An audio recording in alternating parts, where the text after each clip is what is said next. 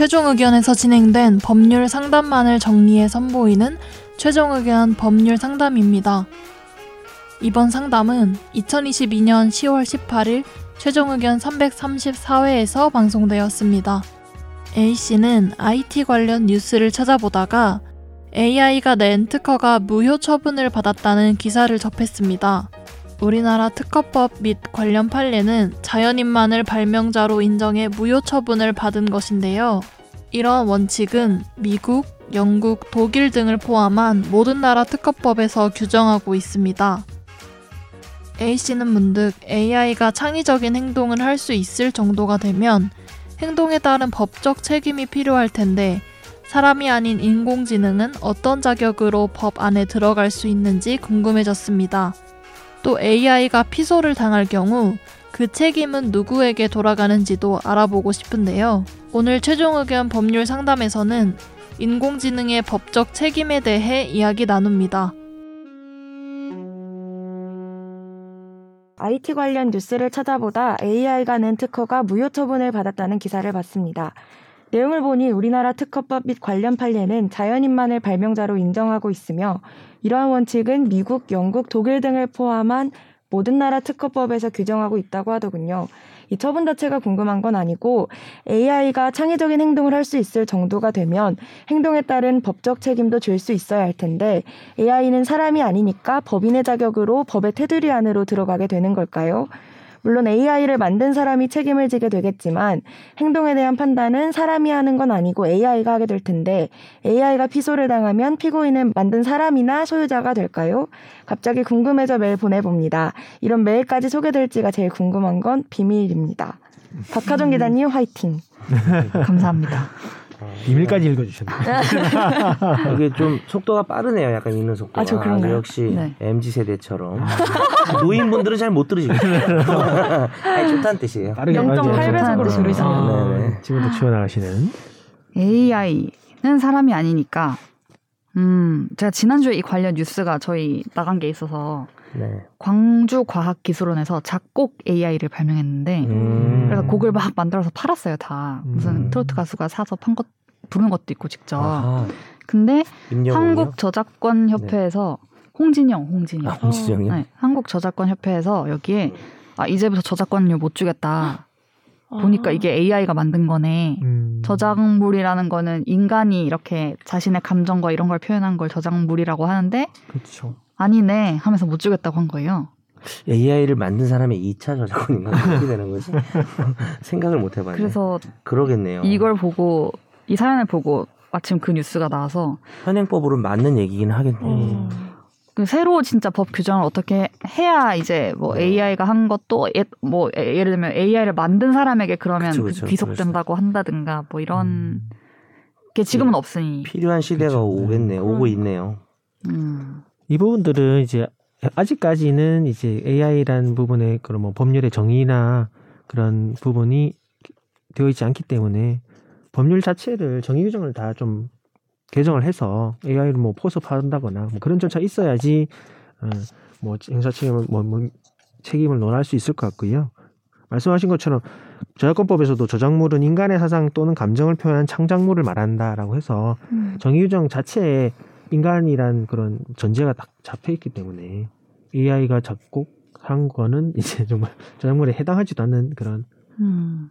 지금 상황인 것 같습니다. 예. 음. 여기 이제 AI가 피소를 당하면이라고 적어주셨는데 예를 들면 AI가 뭘 AI가 뭐 살인 이런 건 아닐 거고 AI가 뭐가 있을까요? 뭘 했을 때에 모욕.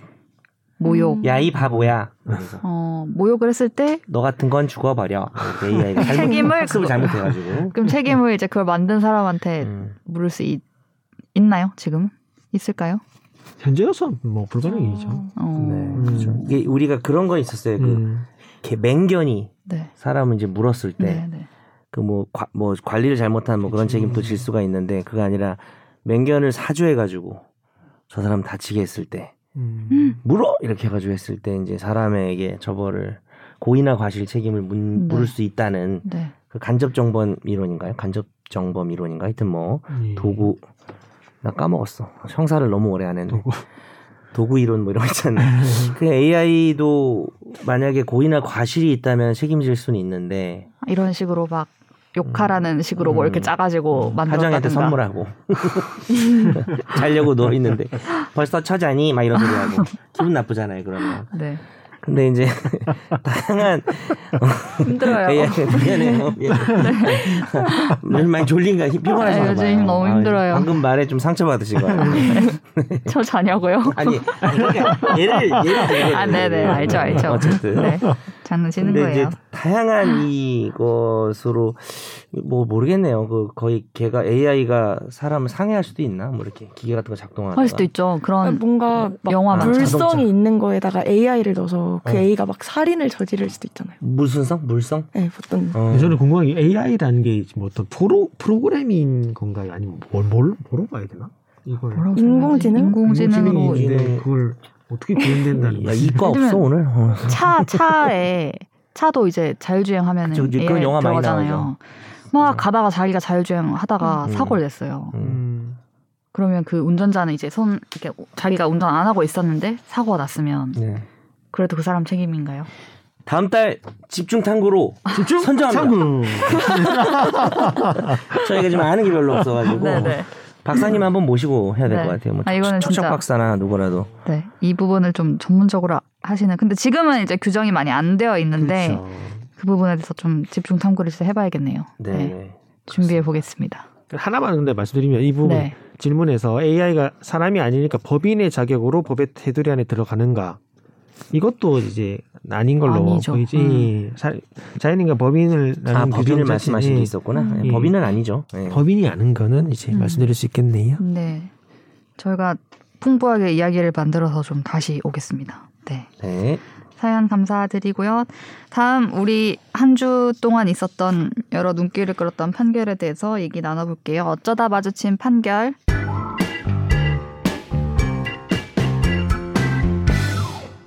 최강욱 더불어민주당 의원은 2020년 4월 SNS에 편지와 녹취록상 채널A 기자 발언 요지라는 제목의 허위사실 내용이 담긴 글을 올려 이동재 전 채널A 기자의 명예를 훼손한 혐의를 받았는데요.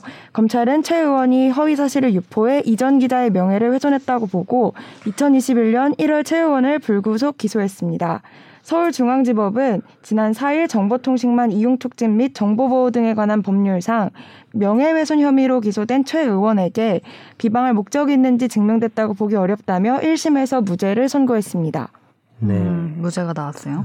아주 이거 좀 흥미로운 판결이기도 해요. 그 음, 우리 명예훼손 많이 했는데. 네. 네. 허- 뭐 사실만 적시해도 사실은 뭐 명예훼손이 될 수가 있는데 허위 사실 같은 경우에는 또 더 중하게 처벌이 되고 있고 허위 사실을 적시해가지고 그것도 이제 정보통신망을 통해서 왜냐면 페이스북에 올려가지고 음. 최강 의원이 그래서 이제 무겁게 처벌이 될 수가 있고 이제 기소가 되는데 무죄가 나왔죠. 네. 그 인터뷰 하시는 거 보니까 아유 그 법률 전문가들은 이 결과를 다 예측했는데 오. 너무 이렇게 그러니까 최강 의원이 아, 인터뷰했는데. 너무 이렇게 어 시간과 무슨 여러 가지를 낭비하게 한 사람들 좀 책임져야 되지 않냐 이렇게 말씀하시는데 저는 사실 유죄가 나올 걸로 예상했거든요. 오. 어, 그래서 제가 법률 전문가가 아닌 거 아닌가 생각이 좀 들고 주변에도 유죄가 나올 거로 예상한 사람도 많아서 음. 어 무죄가 나올 걸로 사실 약간은 판결이 의문인 점은 좀 있어요. 근데 네. 저 제가 늘 그렇듯이 또 판결이 이렇게 나오면 네. 판결 읽어보면 네. 또 나름 또 판결이 나름의 이유가 있다. 수긍되는, 어, 네. 무죄다고 볼 여지도 있다라는 생각이 좀 들고 네. 이 판결은 어이 두 가지 쟁점 중에 하나는 허위를 이렇게 이야기한 건가. 네. 두 번째는 비방의 목적이 있는가. 비방의 목적. 거기서 허위라는 부분은 인정을 했어요. 명확하게. 어, 네, 네. 그래서 그게 뭐 얘기하시는 분들 중에 조금 이거 헷갈려 하시는 분들도 있는데 허위의 사실을 그러니까 이제 뭐 이 누구야 이동재 씨가 이땡에게 보낸 편지나 뭐 나눈 대화 녹취록에 뭐 이게 대, 대화 내용이 그거였죠. 이 페이스북에 올리신 게 이 대표님 사실이 아니라도 좋습니다. 당신이 살려면 유시민에게 돈 줬다고 해라. 그럼 그걸로 끝이다. 그 다음 우리가 알아서 한다. 눈 딱 감고 유시민에게 돈 줬다고 한마디만 해라.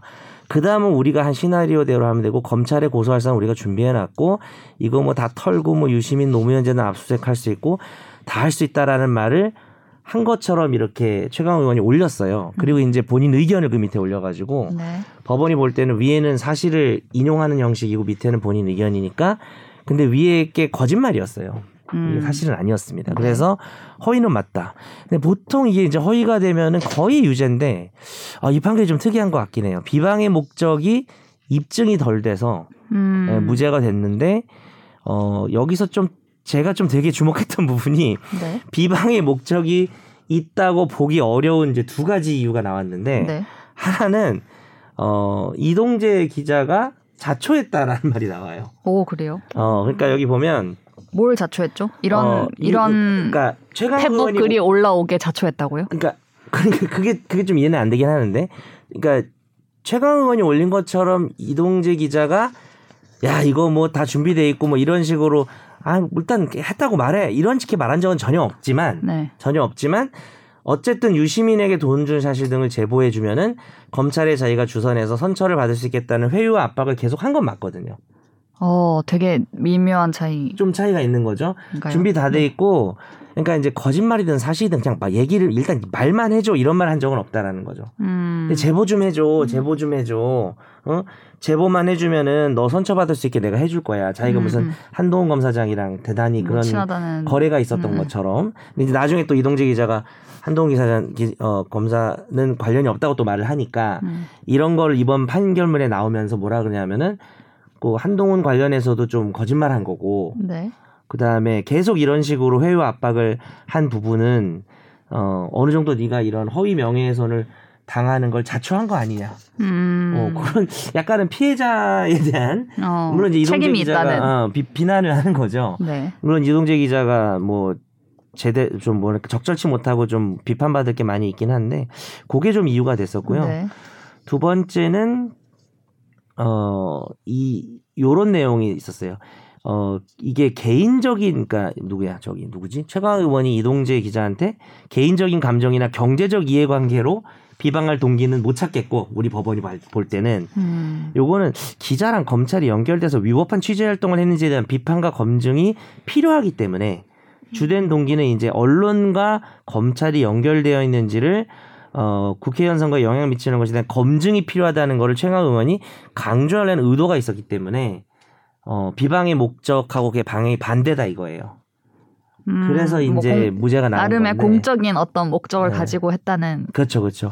다만 이제 거죠. 남는 네. 의무는 어, 의도가 좋고 공적인 이슈면 공적인 관심사와 비판과 검증이 필요한 영역이라면은 전혀 있지 않은 사실을 음. 거짓으로 올려도 그럼 이제 무죄가 될 수 있는 건가?라는 의문은 좀 남아요. 음. 이 판결문에 대해서 의문도 좀 있고 네.